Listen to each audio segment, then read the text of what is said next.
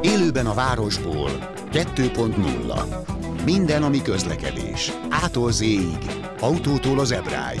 A műsorvezető Fábián László.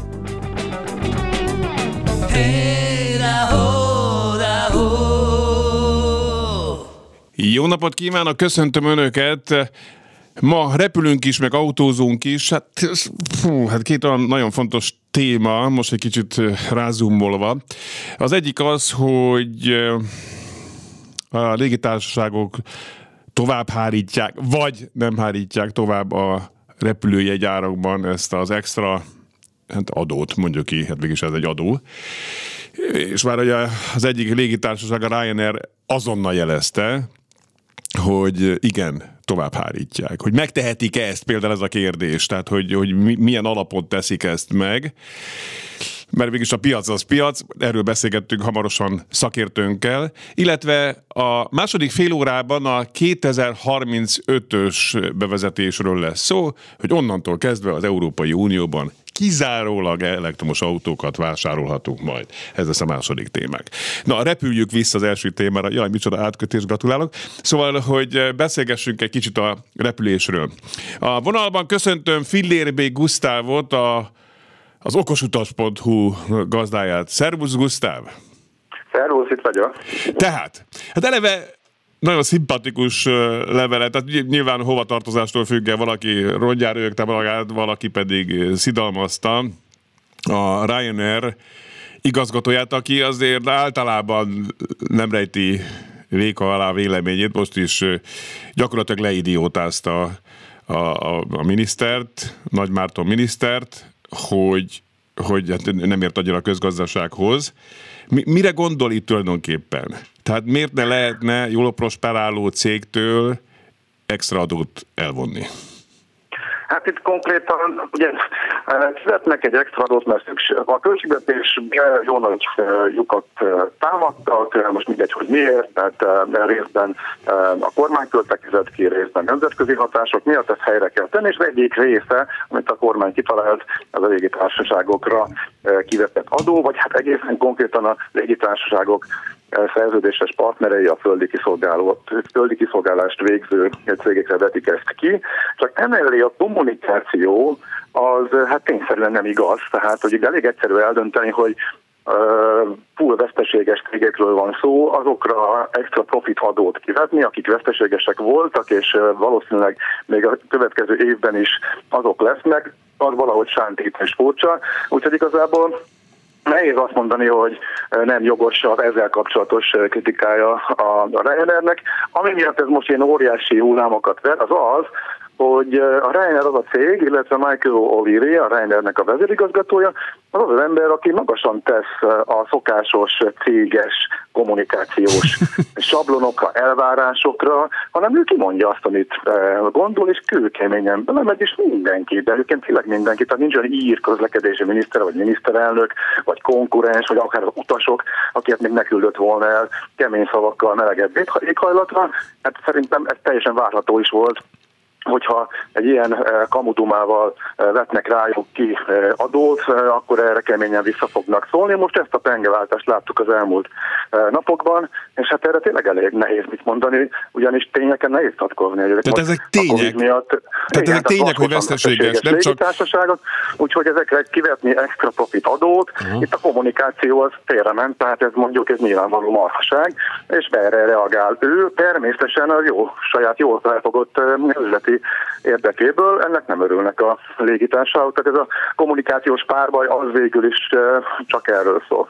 Oké, okay, tehát ezek tények, mert azért tudjuk, hogy adott esetben lehet kozmetikázni is az éves jelentéseket, hogy veszteségesnek tűnjen, mert adott esetben a cégnek az az érdeke, de akkor ez mondjuk Józa parasztésre is belátható, hogy itt a Covid alatt olyan marha repkedések nem történtek meg még tavaly nem, sem. Hát itt, itt ebben nincs kozmetikázás, tehát uh-huh. ezt ő azonnal büntetni. Tehát itt igazából egy ekkora cégnél Európa legnagyobb légitársasága, Magyarországon most már ugye a legnagyobb légitársaság, tehát ők ezzel nagyon-nagyon minimális esélye van, hogy, hogy bármi ilyesmi fölmerülne.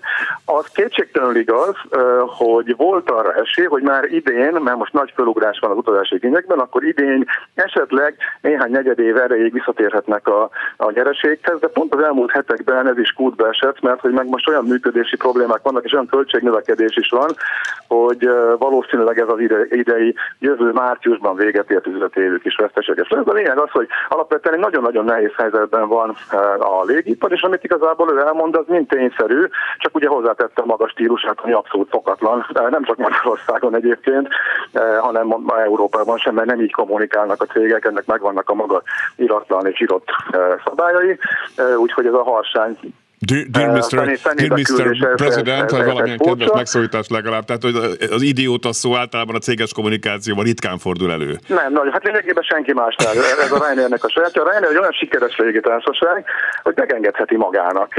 Először óriási botrányok voltak belőle, mindenki meglepődött, aztán szépen lassan elfogadta a világ nem csak a szakma, hogy hát az Oliver ilyen, a Ryanair így kommunikál, és mindig is így csinálták, de most lett konfliktus konkrétan a uh-huh. magyar kormányjal, a magyar döntéshozókkal.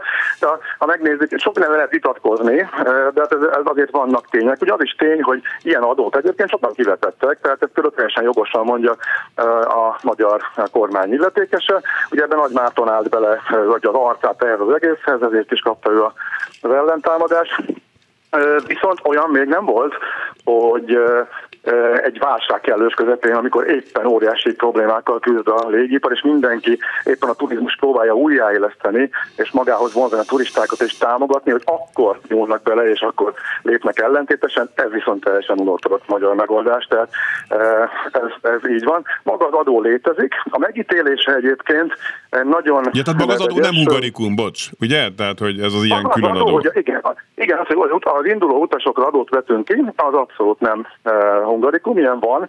Angliában egyébként, illetve az Egyesült Királyságban a legmagasabb, de 13 font, viszont a gyerekekre nincsen, és ott is óriási viták vannak erről, és azért jó ez mond mindenkinek, illetve az adott kormánynak, mert nem lehet utólag pontosan kiszámolni, hogy milyen hatása van. Ha a kormány azt mondja, hogy hát lám, így is vannak utasok, így is emelkedik a légiforgalom, hát akkor meg mit reklamáltok, de az látszik, ha valaki bevezeti, akkor rögtön egy csomó járatot törölnek, akkor visszaesik a forgalom, de utána lassan szépen megint elindul fölfele, és mondják a légitársaságok, hogy hát de ha nem lenne, akkor még sokkal magasabb lenne, mindenki mondhatja magáét, és nem lehet megállapítani az igazságot. A kormányok szeretik, mert nagyon könnyű beszedni, a utazék fizet, kész, és uh-huh. nyilván a légitársaságoknak a jegyáraiba ez valamilyen szinten beépül, ez benne van. Én nem szeretem ezt az áthárítás kifejezést, egyszerűen ez egy költségelem a légitársaságnak, ez alapján alakítják ki az árakat, és ez alapján határozzák ki, hogy mennyi járatot üzemeltetnek. Nyilván, ahol be egy plusz költséget kapnak a nyakukba, ez lehet bármilyen költség, akár reptér veti ki, akár a kormányok, mint ezt az adót, akkor ott már a megtérülésük csökken, akkor azért tolják a kapacitásokat, inkább más útvonalakat repülnek. Itt is ez lesz valószínűleg Budapesten. Ez nyilvánvaló volt eddig is, mert mindig így történt, ahol ilyet bevezettek. Tegnap uh, Oléri ezt ki is mondta a nyilatkozatában, amit a hvg.hu-nak adott, hogy igen, talán nem lesznek útvonal megszüntetések, de kevesebb járatot fognak üzemeltetni, ritkítanak napon belül is, heti szinten is. Én attól tartok, hogy vannak olyan útvonalak, ahol heti kettőbe repülnek, Hát azt már nem lehet olyan ritkítani, hogyha azok nem működnek elég jól, akkor viszont bezárhatnak útvonalakat, de ez az én ja, akkor értem, azt nem értettem, hogy azt ő miért mondta, hogy idefelé is rossz lesz a turizmus, mert akkor, hogyha kivetnek az adót az innen elrepülő magyarokra, illetve a légitársaságra, akkor, akkor, ide, akkor nem indít gépet, akkor nem jön idefelé, és ez meg a, a, a, a befelé áramló turizmust fogja nehezíteni, Igen. vagy lassítani, hát, vagy szűkíteni. Simán annak a következménye, hogy kevesebb lesz a járat, tehát uh-huh. jóval kevesebb járatot üzemeltet, akkor nem lesz mire jönniük a turistáknak, és akkor nyilván a turista beutazó forgalom is visszaesik. Ez a logika benne. Jó, akkor most vegyük át még egyszer, légy szíves, hogy, hogy mit jelent ez pontosan. Tehát jó, nem szereted az áthárítás kifejezést, bár tényleg a Ryanair nagyon látványosan dobja tovább hmm. ezt a költséget. Igen, de, érdemes de, ketté választani. Ugye, itt két külön történetről van szó, és az első esetben, tehát azokról a jegyekről beszélünk, amelyeket már eladták korábban, fogalmuk nem volt arról, hogy lesz egy ilyen adó, Uh-huh. Eladták, mit tudom én, június 9-e előtt, amikor ez hivatalossá vált, és kijött a közönyben az erről szóló rendelet. De ők beárazták, kitalálták, milyen áron adják, meg volt a maguk most, és akkor erre pluszban bejön ez a fizetés, amit fizetni kell a július után induló utasok után, tehát június előtt eladott jegyek, július utáni utazásokra, ebbe visszamenőlegesen nyúlt bele a kormány ezzel az adóval, ebbe a szerződésekbe. Na most miután ilyen is történt már, nem az, hogy egy hónap múlva, de sok hónappal később, és miután a légitársaságok a jegyeiket sokszor egy évre előre adják el, minden légitársaság azért bebiztosítja magát a szerződéses feltételeiben, hogyha ilyen van, akkor azt a utasoktól elkérheti. Ja, tehát ő már fölkészülnek az ilyen lehetőségekkel, apró betűs részekkel. A Ryanairnek is benne van a szabályzatában, úgyhogy a Ryanair annyit csinált, hogy a szabályzatának megfelelően értestette a utasokat, hogy bejött egy ilyen adó, két lehetőségetek van, vagy ezt befizetitek, és akkor meg minden tovább utaztok, vagy elállhattok az utazástól, és akkor a teljes visszatérítést megkapjátok, és akkor a teljes jegyár visszaér, ami egyébként, hogyha az utas csak simán nem akar utazni, akkor bukja a jegyárat, tehát igazából ilyenkor ez is lenni. Mert az apróbetűs rész alapján megtették volna, hogy nem fizetnek vissza semmit akár? Azt nem tették volna, hogy nem fizetnek vissza semmit. Aha. Tehát a szabályzatok alapján azt föl kell ajánlani, hogy az utas nem akarja a frissen fölmerült plusz adót befizetni, amit a légitársaság, akkor a légitársaság a szabályvata szerint is köteles visszafizetni. Tehát azt nem tehette volna Értem. meg, hogy nem fizeti vissza, és a utas Jó, akkor ez nem csak az ilyen jó fejség. Talán valami Európai Unió szabályozás is van erre már, ugye? Beszéltünk itt a Covid alatt ilyenekről.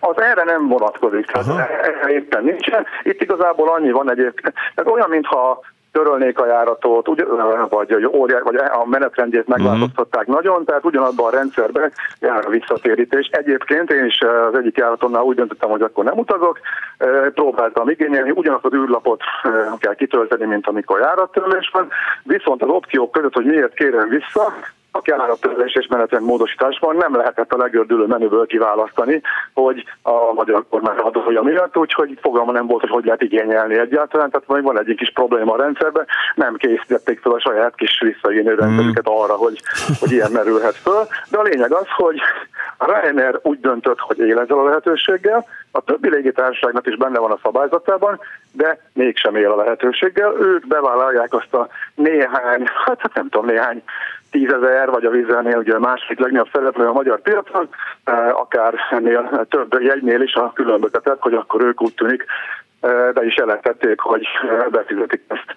De hát, ők, ők hogy, ez hogy? Tehát ők, ők se nyereségesek. Tehát, hogy a vizer, ez, ez miért, miért jó fejkedik ennyire? Hát ennek a hátterét nem tudom megfejteni, erről én is csak plegykákat hallok. Többet politikai döntés is lehet, a Wizz ugye most elvesztett piacot a Ryanair-rel szemben, a Ryanair idén előzte meg. Tehát a Ryanair az ő utolsó negyedéves jelentésben büszkén ki is emelt, hogy nagy versenytársnak a hazai piacán ő megelőzte és átvette a vezetést. Igen, mert tisztázunk, hogy a Wizz az végső soron egy magyar cég egy magyar gyökerű cég, egy magyar munkavállalóval, magyar a vezérigazgató, de azért egy, egy a világ legjobb, a világ minden pontjáról levadászott idézőadó mondom menedzsment, egy, egy, egy európai cég, Magyarországi két központtal, és egyik Magyarország, és innen indult, itt a gyökere, és hát jó viszonyt ápol a magyar uh, kormány előttök egyértelmű, mert hogy uh, amikor a Covid alatt és segítség volt a víznek, és hogy álltak a és akkor adták az megvízást, hogy szállítottak maszkokat, meg... Ja, ők, igen, a maszkokat ők szállítottak, tényleg. Például, igen, igen, igen. Meg ugye ott is azért egy kormánynak, vagy egy államnak a, a jó viszonya szükséges, a légitársaságoknál, hogyha olyan útvonalakat akarnak repülni, ami nem unióban, az Európai Unión belüli, oda külön állami jóváhagyás kell, kijelölés mindkét fél részéről, ezeket is mindig rendszeresen megkapják. Itt, itt, itt, itthon van egy jó viszonya a vizernek, de ez meg alapvetően normális, tehát minden légitársaságnak így kéne működnie, Mégis piacon vannak olyan plegykák, hogy a vize és a magyar kormány között van valami díl arról, hogy akkor ezt ők nem hárítják el, de hogy ez mondom, ez, ez plegyka szint. Minden esetre a két légitársaság, Vizer Ryanair, ugyanaz az üzleti modell, ugyanaz az ultra diszkont modell, ugyanúgy lehajolnak minden fillérért, ugyanúgy rendkívül hatékonyan dolgoznak, mégis a Ryanair élt ezzel, ami az üzlet szabályzat alapján lehetőség uh-huh. volt neki, hogy a korábban vett de már jól is után leutazott jegyekre érvényesíti ezt a lehetőséget, hogy a utasoktól elkérje frissen kivetett a vízbe, viszont azt mondta, hogy ezzel nem él, ő bevállalja és kifizeti. És, és akkor ettől függetlenül jön a következő mhm. kérdés, uh-huh. amit már most veszünk, most már mindenki tudja, hogy adó, Innentől jön az észrevétlen beépítés, innentől kezdve mindenki fizeti az adót, és ennek tudatában számolják ki, hogy hova érdemes repülni, és hova árazzák a jegyeket, de ezt soha senki nem fogja megfejteni, hogy itt most hárítottak, nem hmm. hárítottak. Igen, ráadásul mozog az, az euró árfolyam is, a forinttal. Hát tehát... De ez már láthatatlan. Ezt, e, ezt nyilván az árak amúgy is emelkednének, mert össze-európai szinten egy, e, pont, a, pont tegnap volt a Reiner vezérnek egy sajtótájékoztatója, és ott egy 8-9 százalékos átlagos egy emelést, emelkedést vetített előre idén nyárra, ez egy össze-európai dolog, de ez azt, de ennél a költségeik nagyobb mértékben nőnek, tehát ezért, nem, ezért nehezen tudnak visszatérni a, a nyereséghez. De te például magyar, második legnagyobb magyar városban, Londonban, hogy hát, most mennyire lehet utazni például? Mert azért régen voltak ilyen 5000 forintos jegyek, meg ilyesmi. Tehát most, uh, most hogy áll ez a dolog? Vagy ezt most így vágod? Én, hát én most kíváncsiságból fölírtam néhány jegyárat, rögtön amikor ez bejött, és akkor néztem, hogy hogyan változik. Van olyan, ami, ami ugyanannyi, van olyan, ami lejjebb van, van, amit, van, amit utána azonnal egy ilyen 10-15 euróval följebb ment, és annál úgy egyértelmű uh-huh. volt, hogy följebb árazták, tehát az adót kicsit már hozzáadták, de továbbra is, hogyha oké, okay, fölárazzák, majd utána pár napig nem jön foglalás, hogy elindul lefele, mert a rendszer elkezdi megtölteni a gépet. Ezeknél a légitársaságoknál nem ér, mindegy, hogy mi van, ez egy egyszerű költségtétel, onnantól kezdve egy járatot úgy döntenek, hogy üzemeltetnek, onnantól kezdve kereslet kínálat, bármilyen uh-huh. áron, a lehető legjobban, de mindenképpen megpróbálják megtölteni a uh-huh. gépeket, ugyanis az üres szék az már nem vett semmit a gépen, és nem fizet semmi extrát. Most már tavaly óta a a kiegészítő bevételek az összbevételekben nagyobb arányt képviselnek, mint a jegyár. Tehát, hogyha eladsz egy nagyon-nagyon olcsó jegyet, akkor a utasnak még a kedve is nagyobb, hogy megvegye az extrákat, iszonyatosan fölment az ára a csomagoknak, és minden egyéb kiegészítő szolgáltatásnak, és így tudták átvenni ezt a szeretet. Ugye ez, ez, az a két légitársaság, amelyik szándékosan szétülteti eh, a utasokat, hogy még a helyért is, hogy egymás mellett ül, ül, üljenek, hmm. azért is külön pénzt szednek be. Igen, azért szólj, szóljunk a kedves megnek. hallgatóknak, ugye, hogy gyereket nem lehet szétültetni, tehát hogy az, az tilos, ugye? Ha igen, ez a gyerekekre nem vonatkozik, igen, igen, igen, de például Ryanair pont ezért hogyha gyerekkel utazunk, akkor külön kifizetteti a felnőttnek a helyét, aki a gyerek mellé ül. Tehát eleve úgy tudunk csak éjjel venni, hogy azért már akkor fizetünk. Tehát ezek a trükkök mind megvannak. Uh-huh. A lényeg az, hogy telerakják a gépet, és innentől kezdve, hogy ebbe az adót hogy építik be, azt már nem fogjuk tudni. Soha nem fogjuk észrevenni. Ja. Megpróbálják eladni drágábban a jegyet, és ha nem megy, vagy a megtérülésre romlik a járatnak, az alapján szépen mit mutat a rendszer, el fogják dönteni, hogy melyik útvonalakat, melyik járatokat törlik, és így lesz jóval kevesebb járat tőztől valószínűleg. Filér Gusztával beszélgetünk az okosutas.hu gazdájával, hogy hogyan alakulnak a repülőjegyek, például most a nyáron. Tehát azt mondtad, hogy mindenképpen várható emelés önmagában is. Lehet, hogy itt Magyarországról a csökkentett járatok miatt, amit belengetett például a Ryanair, de lehet, hogy a többiek is meglépik, mert az emberek is visszább lépnek, az önmagában is dráguló jegyár, ami most akkor már, ha az összetevőket nézzük, a kormányzati extra adón túl a gyenge forint-euró árfolyam miatt is emelkedik, plusz önmagában össz-európai szinten is emelkednek az árak, és hogyha még erre rárakodik az, hogy kevesebb van járat, és adott esetben megnő a, a kereslet, akkor még ez is felhajtó erővel rendelkezhet, ugye? Igen, igen, ez nagyjából, nagyjából így néz ki. Minden járatnál nézik, hogy annak milyen a megtérülése, és ha az jön ki, hogy máshol ahol mondjuk kevesebb, alacsonyabb a költségszint, az rögtön jobb megtérülés biztosít, ilyenkor a kapacitásokat egyszerűen átcsoportosítják olyan útvonalakra, olyan bázisokra, ahol jobban, jobban jön ki a maták. Ugye ezek a papadosok, ezek kizárólag A-tól, A-ból B-be repülnek, útvonalanként vizsgálják ezeket a lehetőségeket, és ez valószínűsíthető, hogy akkor majd eltolják a kapacitások egy részét. És önmagában hogy áll a kereslet? Ja, bocsánat, igen? A keresleti oldal azért nagyon érdekes, mert most egy irgalmatlan felfutás van, most óriási kiszabadulás van nyáron, és a nyári jegyárak ezért is tudnak emelkedni és ráadásul például Ryanairnek kínálati problémái vannak, már mint a gép oldalról, mert a Boeing nem szállítja nekik a gépeket úgy, ahogy kell. Egyébként a Boeingnak a teljes menedzsmentjét, meg vezetőit is ugyanúgy elküldte, még sokkal durvábban, még durvább káromkodásokkal fűszerezve küldte el a vérbe néhány héttel ezelőtt Oléri. Tehát amit Nagy Márton kapott, az szinte még lájtos ahhoz képest, amit a Boeingnak a vezetői kaptak ugyanúgy tőle, tehát ez nála teljesen szokványos. Tehát hiszen a kevés a gépe, a meglevőket tudja sakkozni a, a bázisok között, és most nyáron már teljes kapacitással mennek. Ez az a két légitársaság, a Ryanair és a Vizer, az ultrafapadosok, akik 19-hez képest, tehát az utolsó járvány év előtti évhez képest is növekedésben vannak, tehát már most jóval több járatot üzemeltetnek. Viszont a Vizernél ez Budapestre nem igaz, a Ryanairre meg igen, tehát így előzte meg a, a Budapest, illetve a magyar piacon a Ryanair. Tehát annyit látnak, hogy, hogy úgy tűnik, hogy augusztus végéig nagyjából Hawaii DJ napszemüveg. Itt uh-huh. a mhm. probléma az, hogy a járatok üzemeltetése okoz e, problé- e, gondokat. A személyzeti mert, oldalról is, ugye?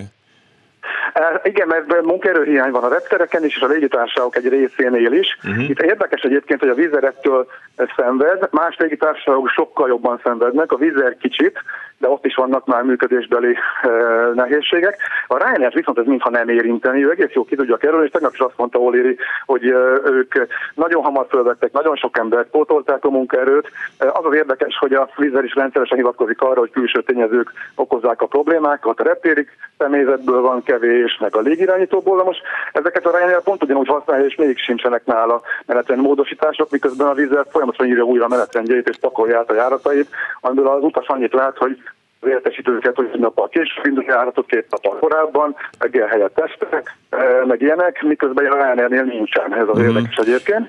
E, ami augusztus végéig ez nagyjából így megy, reng, igény hatalmas, és onnantól kezdve viszont óriási bizonytalanság. Uh-huh. Mindkét cég a szokott előjelzést adni, az megszokott a tőzsde jelentésekben, profitvárakozás, mire számít, és mind a kettő azt mondta, hogy egyszerűen képtelen, mert annyi a bizonytalansági tényező, nem tudni, hogy mikor áll helyre a reptereken a helyzet, míg a légirányításban mi lesz, hát, illetve sokan számolnak azzal, hogy jöhet egy újabb Covid hullám ősszel, plusz itt van a globális infláció, az emberek most kiszabadulnak, végre utaznak, elköldik a megtakarításukat, viszont hát úgy tűnik, az infláció megeszi a megtakarításokat, és egy gazdasági válság is körvazódik, vagy akár egy most recessziós veszély van, most stagflációs veszély, az embereknek kevesebb pénzük lesz utazni, úgyhogy ezek, hogyha bejutnak, és akkor őszre már visszaesik a, a kereslet, plusz még itt van, hogy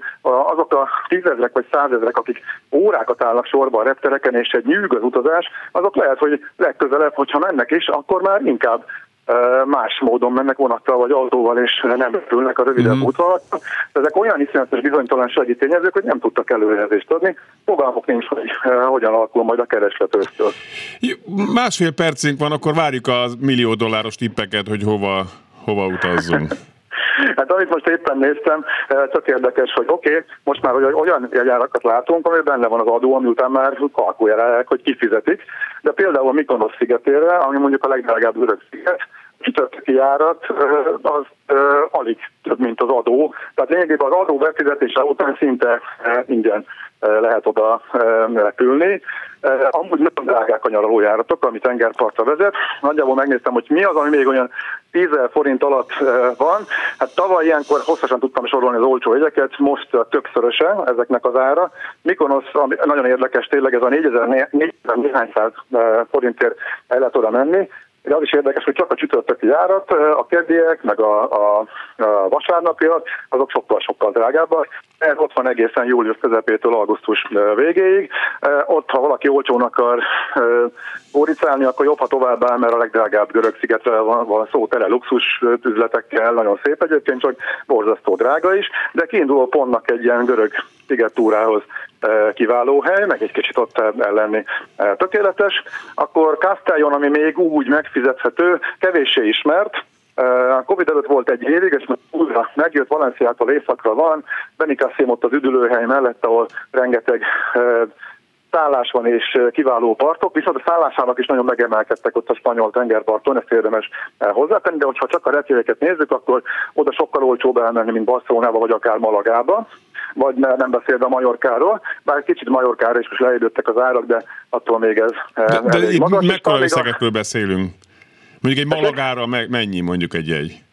Hát mit tudom, hogy 15 ezer forint környékén mondj most már Kasztályon, de Malaga az meg inkább a duplája. Tehát Aha, 25, hú, sok, 30, és a Kós szigete még, amit talán kevesen ismernek, maga a sziget a nyaralásra, napozásra hangulat, görög hangulatra, de tök jó, a környékbeli kis, tizek, kis szigetekre is könnyen át lehet menni, és oda is még vannak tízer alatti jegyek, kevés, de van, és most leestek. De nagyjából ezek azok, amik ebben a nagyon nagy drágaságban most még így viszonylag alacsony áron pörögnek, és még ezekre lehet szervezni viszonylag olcsón. A szállások már a nagyobb e, probléma, és hát majd egyszer érdemes beszélni az autóbérlésről.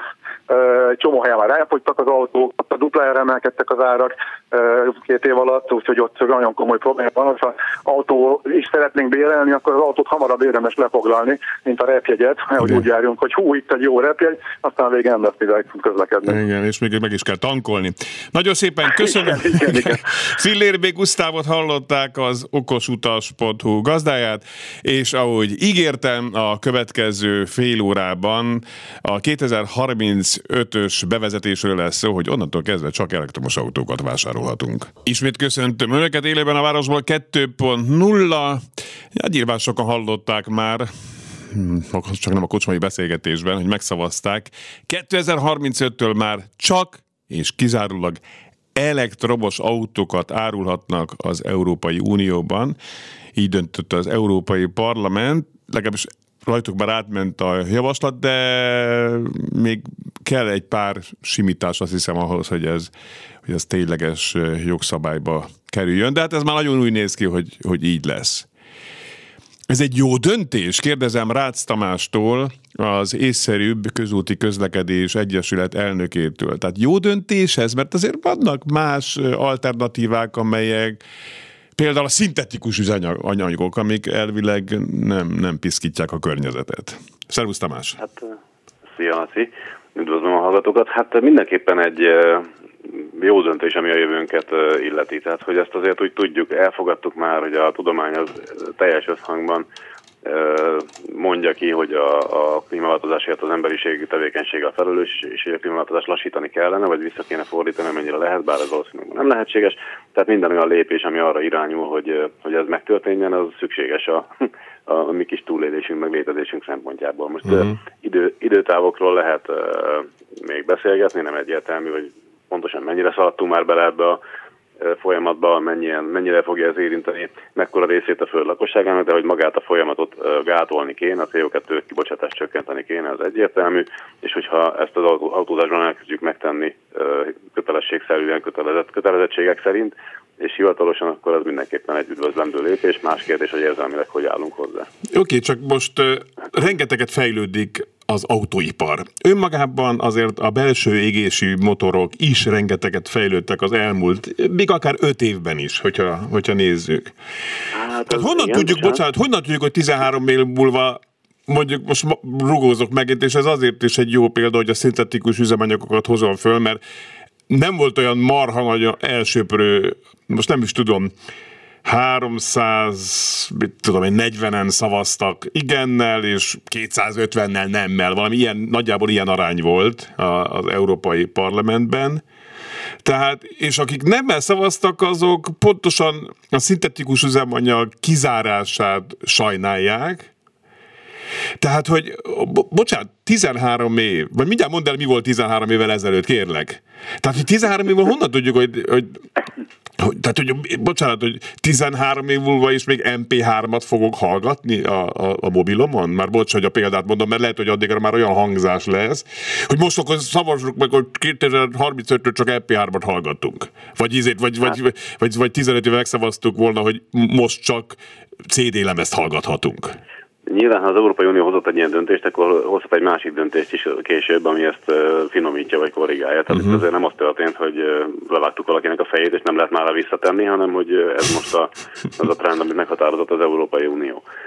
A szintetikus üzemanyagokkal, meg a bioüzemanyagokkal az a probléma, hogy használjuk ezt már nagyon nagy mennyiségben, a benzinben 10% is lehet most már a biokomponens aránya, ez bioüzemanyag, ez elméletileg CO2 semlegesen termelődik a, a földeken. Ja, azért hívjuk E10-nek, ugye, amit ott látunk igen, a töltőpisztolyon. Igen. Így van, és több gyártó is szponzorált olyan kísérletek, az olyan, olyan kutatásokat, amik arra irányultak, hogy akár ne is szántóföldi termelésben, hanem ilyen medencében mindenféle kis vízi növényekkel vagy mm, organizmusokkal készítsünk olyan alkohol jellegű és olaj jellegű termékeket a napsugárzás energiáját felhasználva, amit aztán utána bele lehet tölteni robbanómotoros, vagy hát inkább belső motoros autókba, de ennek mindnek a Hát ez akkora nincs tétel a teljes olajiparban a mostani olajfogyasztásunkhoz képest, és annyira bizonytalan a kimenetele, hogy ezt milyen mennyiségre lehet ezt felskálázni, és mennyire lesz drága ennek a az üzemanyagnak a, a megvásárlása aztán, hogy közben az elektromos autók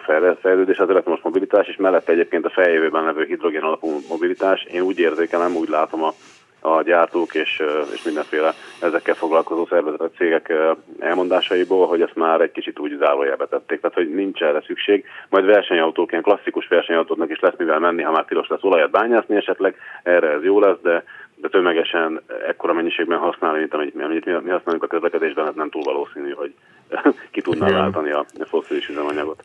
Nagyon nehéz. Említetted, említetted, a, említetted a belső égési motoroknak a fejlődését, hogy mennyire nagy haladás volt ebben a, ebben a témában konstrukciósan. Ez is egy érdekes kérdés, mert az a fejlődés az emissziócsökkentésben pont az EU-nak az emissziócsökkentési előírásai miatt jött létre az utóbbi időben, és nem, nem mondanám, hogy egyértelmű ez a, ez a fejlődés, vagy ez a, ez, a, ez a haladás már. Hát a belső égési motoroknak a, a teljesítménye, a fogyasztása, a a jó hatékonysága, hatásfoka, az már ki van nagyjából maxolva, amennyire ezt látni lehet. Inkább csak a kipufogógáz kezelésben lettek újabb, tehát egyre tisztábbak ezek az autók, de nagyon-nagyon sokszor csak papíron sajnos. Tehát, hogy egy, egy mostani középkategóriás személyautó literre, vagy széndiokszid kibocsátásra számítva valószínűleg nem fog kevesebb üzemanyagot uh-huh. fogyasztani és kevesebb széndiokszidot kibocsátani, mint egy akár 20 éves hasonló méretű, akkor korszerűnek számító autó, csak sokkal kevesebb lesz az egyéb szennyeződés a kipufogógázokban. Mennyire köszönhetjük, vagy nem köszönhetjük, attól függ, hogy most ki melyik oldalon áll, mert az is, ez is már kicsit ilyen hitvita azért, hogy elektromos autó vagy nem. Tehát, hogy mennyire köszönhetjük ezt, vagy mennyire egyenes következménye ez a döntés a korábbi Volkswagen dízel botránynak? Biztos, hogy benne van. Hát az megint csak spekuláció, de ugye úgy látom, hogy nézegettem a híreket, foglalkoztam ezekkel, beszélgettem a Volkswagen-nel, meg mindenféle részevőjével ennek a piacnak. Én úgy gondolom, hogy az autóipari lobbit meggyengítette ez, a, ez az esemény, tehát a szavahihetőségüket egy kicsikét aláásta, és onnantól kezdve azokat a... Ugye az autóipar azt próbálta elérni, hogy a benzin és dízeltechnikába fektetett fejlesztéseik lehetőleg még minél tovább tudjanak profitálni, termelni, minél tovább tudjanak munkahelyeket adni embereknek, akik a gyárakban dolgoznak, és ebből az egészből még minél több hasznot mm, szedhessenek ki ők maguk is, meg az adózáson keresztül nyilván az európai gazdaság. De most ezeket a számokat nagyon nehéz volt ellenőrizni mindig is, onnantól kezdve, hogy a Volkswagen beleballagott ebbe a dízelbotrányba, meg utána ne feledkezzünk el arról, hogy több márka is előjött hasonló ilyen kicsikét megkozmetikázott emissziós eredményekkel, a szavahihetőségük az, egy, az, egy, az nagyon oda lett. Uh-huh. Ők már nem voltak többé ebben mérvadóak. És így módon nagyon nehéz bányászni hiteles információt az elektromos autók teljes élettartalmára vonatkozó tisztaságát illetően. Tehát arra gondolok, hogy oké, okay, Budapest belvárosában, hogyha 2039-ben már, vagy 2070-ben csak elektromos autók járnak, valószínűleg nagy tisztaság lesz, hogyha esetleg nem fával fűtenek mondjuk még ott a nagykörút külső házaiban, vagy mit tudom én, jó? De, meg hogyha nem húz el fölöttünk egy repülőgép, ami gyakorlatilag ránk pöfög ugyanannyit, mint na, stb. Oké, okay, vagy, hát vagy pakorával, Unió... pakorával működő hajók, meg stb. Mert azért... Mert, Igen, kb. Mert, fele a emisszióban az autózás és a nem autózási közlekedésben Európában egyébként. Tehát most a, a teljes CO2 kibocsátásnak a negyedét teszik ki a közlekedés, és ennek a negyed résznek a felét fogta meg az autóknak a, a uh-huh. szabályozása. Oké, okay. na jó, de visszatérve, szóval nagyon nehéz, ne, nagyon nehéz eh, mm, hiteles információt találni, hogy most akkor az elektromos autózás összességében tisztább, vagy nem tisztább. Mert olyat is olvastam, aztán utána persze kiderült, hogy egy olyan szervezet támogatta azt a kutatást, idézőjelben téve, aminek az volt az érdeke, hogy azt mondja, hogy az elektromos autózás nem tiszta. Tehát akkor most te öntsél tiszta vizet a pohárba, légy oly kedves, hogy te mit szűrtél le ezekből a tanulmányokból, hogy összességében, tehát abban benne van az, hogy legyártják az elektromos autót, akkumulátor, ami önmagában egy, egy veszélyes hulladék, stb. stb. Az az igazság, hogy teljesen hitelt érdemlő olyan összehasonlított tanulmány, ami az, a benzines vagy dízel autózásnak az összes káros hatását összehasonlítaná az elektromos autózás összes káros hatásával, vagy hidrogénes autózás összes káros hatásával akár, nem nagyon van. Tehát olyan, olyan sokrétű ez a probléma, hogy most azt hogy kalkulálod be egy ilyenbe, hogy a, mit tudom én, a budapesti buszoknak a kipufogó kormából származó egészségügyi költségek, akkor milyen mennyiségű extra terhelést jelentenek gazdaságilag abban az esetben, hogy továbbra is mm-hmm. gázolajjal buszozunk, mint hogyha villanybuszozunk, tehát ezt nagyon nehéz így összerakni. Ami viszont biztos, akár csak egy józan észre megközelítve is a dolgokat, hogy egy elektromos autóban és az elektromos tehát, hogyha a megújuló felé haladunk a energiatermelésben, illetve a majd erről is talán beszélünk, a hidrogén alapú energetika meg, megoldja egy kicsit megújulóknak a tárolását is, akkor, akkor szépen lassan elfogynak azokat, nem, nem lesznek olyan elemek ebben a rendszerben, ami, ami elfogy. Tehát igaz, hogy nagyon sok lítiumot ki kell bányászni, meg nagyon sok kobaltot ki kell bányászni, meg nagyon komplikált elektronikai mm, műszerek, műszereket kell ezekből összerakni, hogy elektromos autó legyen belőle, és ezek aztán lassan elhasználódnak, de azok az anyagok, amiket már kiszedtünk a földből, azok nem tűnnek el. Míg az olaj, amit kiszedünk a földből, azt ugye elégetjük az autóban, az eltűnik, az nincs többé. Itt vannak itt is kísérletek, hogy lehetne a levegő széndiokszid tartalmából megint valami úton módon olajat csinálni, de ez legalább annyira problémás és, és kilátástalan, mint a, mint a nagy mennyiségű bioüzemanyag termelés, úgyhogy ez, ezt nem lehet egyre komolyan venni. Az elektromos autóban pedig minden anyag, amit kibányáztunk, ott marad benne. Hogyha az akkumulátor elhasználódott, előregedett, elfáradt, akkor először ugye kiszerelik és stabil energiatárolóként hasznosítják még akár évtizedes távlatban, és ha ott is már kiszolgált, akkor pedig már most léteznek azok a bontási technológiák, amivel ilyen 99%-os nagyságrendig újra lehet hasznosítani minden egyes alkotóelemét. Tehát ez, ez, egy, ez szerintem ez egy elég Oké, okay, de az a szén, amivel esetleg a szénerőművet még Németországban működtetik, amiből áram lesz, az is eltűnik, az a szén. Ez így van, ez igen. Meg, igen meg az az atom van, is, az az atom is, amiben Pax 2 majd előállítják azt a rengeteg áramot, amivel majd tölthetjük az elektromos autókat azok a, meg azokat a fűtőelemeket aztán meg majd valahol el kell ásni a hátsó kertben. Igen, és akkor ez megint ugyanaz, mint amit a, a kipufogóból származó rákeltésnek a költsége jelent a társadalom számára, és senki nem tudja ezt normálisan kiszámolni egyelőre. Tehát, uh-huh. hogy van extra, lesznek más problémáink, átállunk elektromos autózásra, lesznek atomerőműveink, remélhetőleg előbb-utóbb lesznek fúziós erőműveink is, és akkor majd lesznek új problémáink, amiket majd megint meg kell tudni oldani. De az, az a, a, a tudomány, tudomány szempontjából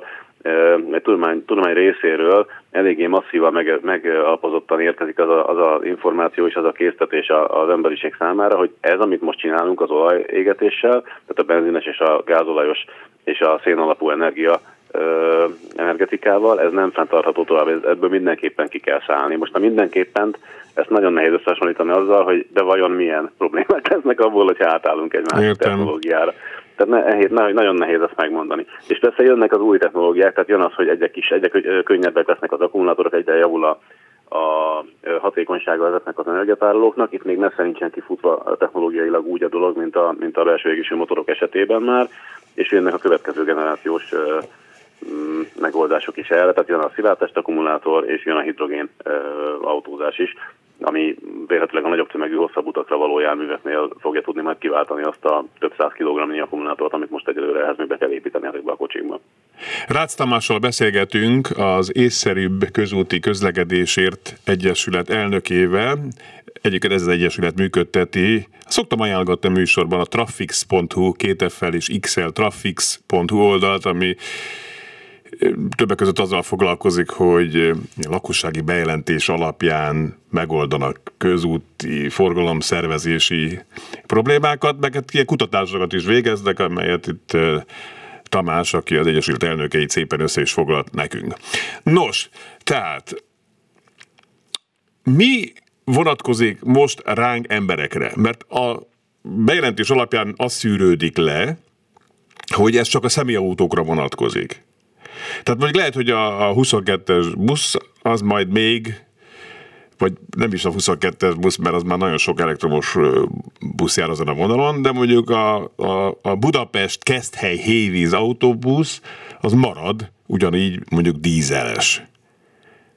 Tehát, hogy, és akkor abban viszont lehet, hogy már drágább lesz sokkal a dízel, mert már nem lesz akkor a volumen, magyarán a fajlagos termelési költség az megnő. Tehát mi, milyen következmények várhatók? És egyáltalán mit mondasz, hogy ezt tudjuk már? Dehogy is, hát ezeket, ezeket nem tudjuk. Hát azt te megmondtad volna tavaly ilyenkor, hogy, hogy reális értéken 7-800 forintos üzemanyagárakkal kell számolni? Nem. A, hogy klasszik, hát én sem, és ugyanígy nem tudjuk Mi azt kell? megmondani, hogy hát előbb kellene, meg, meg fog, fog kell lenni, hogy szépen mondjam. Igen. Ezt előbb-utána nem Szó, lehet szóval csinálni. Ezt igen.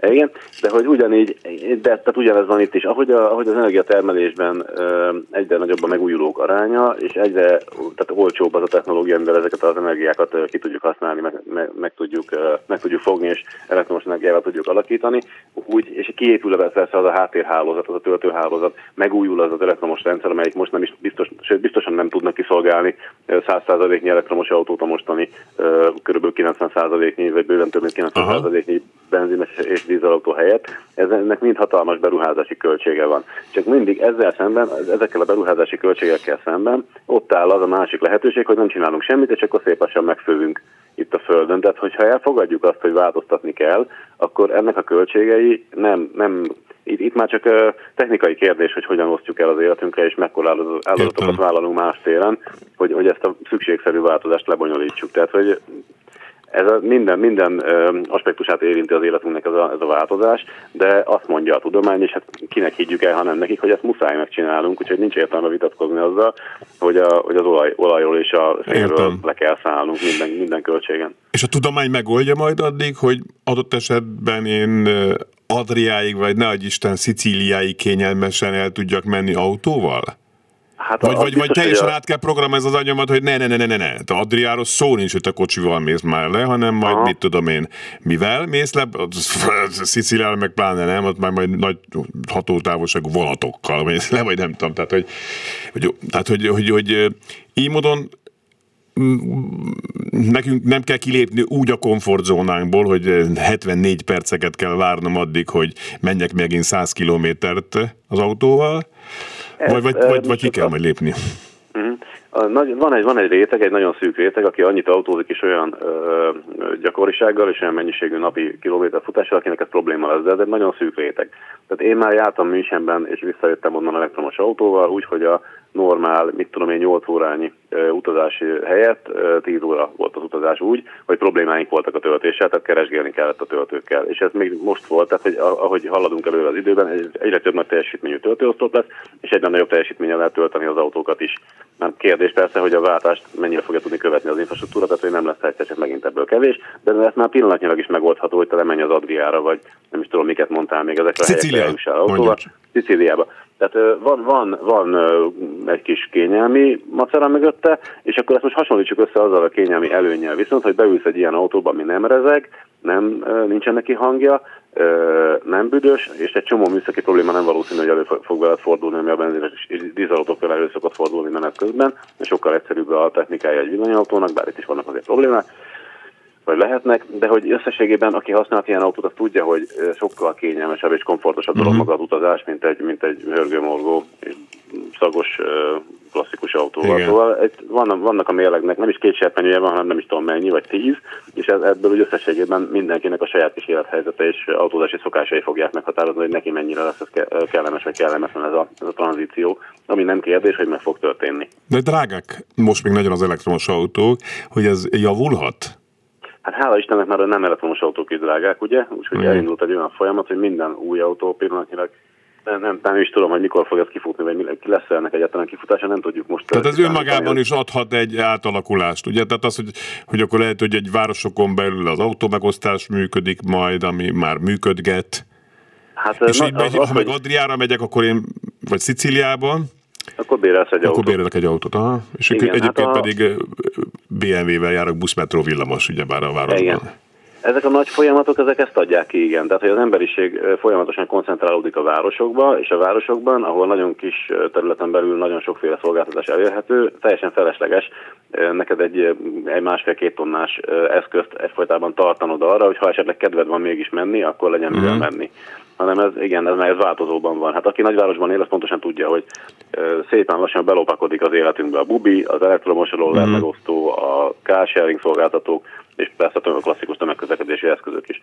Úgyhogy ez, ez így együtt fejlődik. És a, na, nagyon sokan vagyunk, akik érzelmileg ragaszkodunk ehhez az autóhoz, akinek az autózás szabadsága az egy, az egy gyerekkor óta részén meglévő, részén mindig vágyott dolog, amiről nem akarunk lemondani, de most már ez a világ kicsit máshogy működik, mint amikor, mm-hmm. mit tudom én, ugye te meg én felnőttünk, de akár még csak a saját gyerekeim is, amikor először beültek autóba, ahhoz képest egész más világ van, mint amikor most kell beülniük autóba.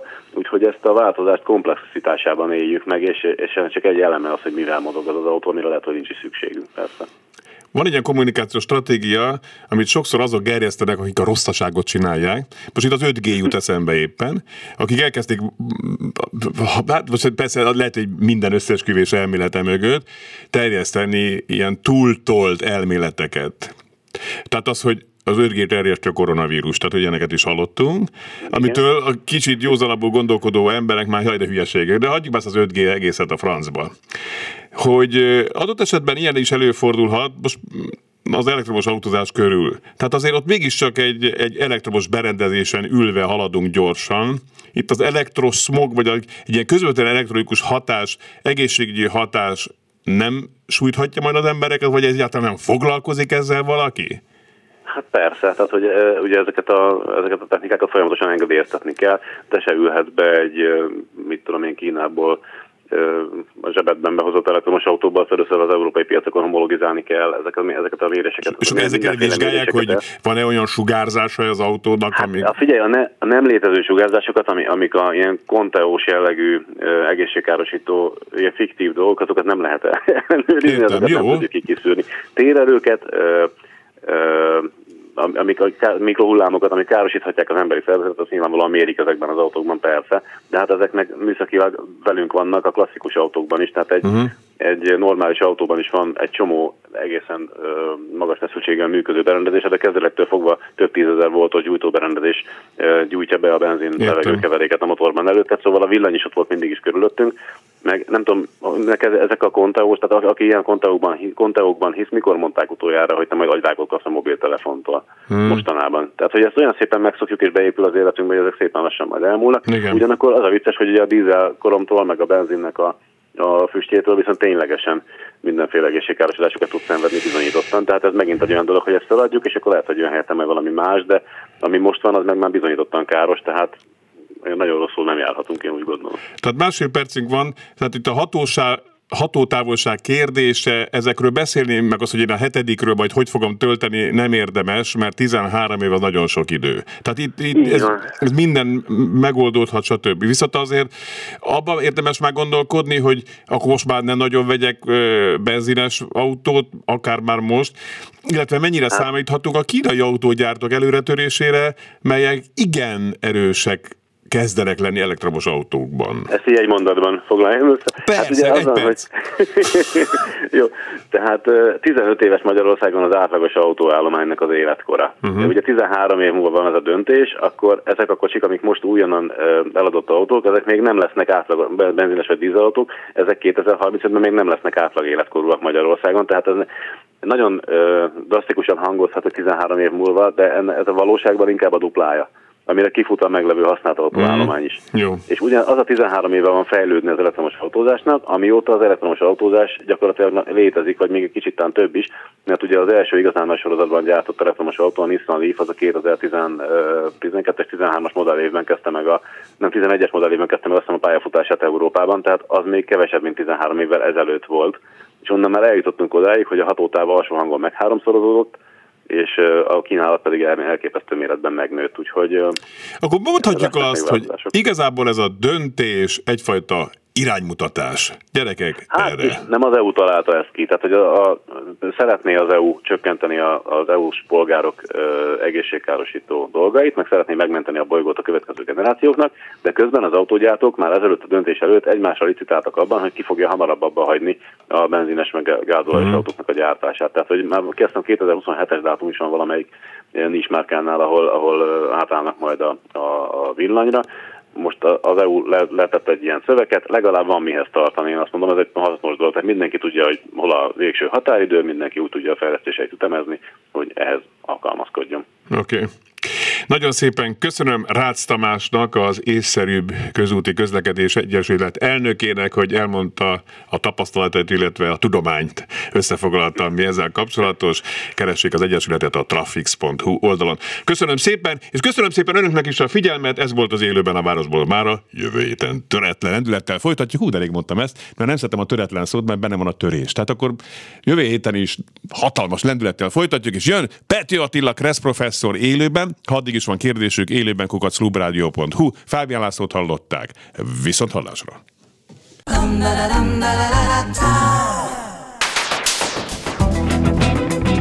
Élőben a városból 2.0 Minden, ami közlekedés. Ától z autótól az ebráig. Hey,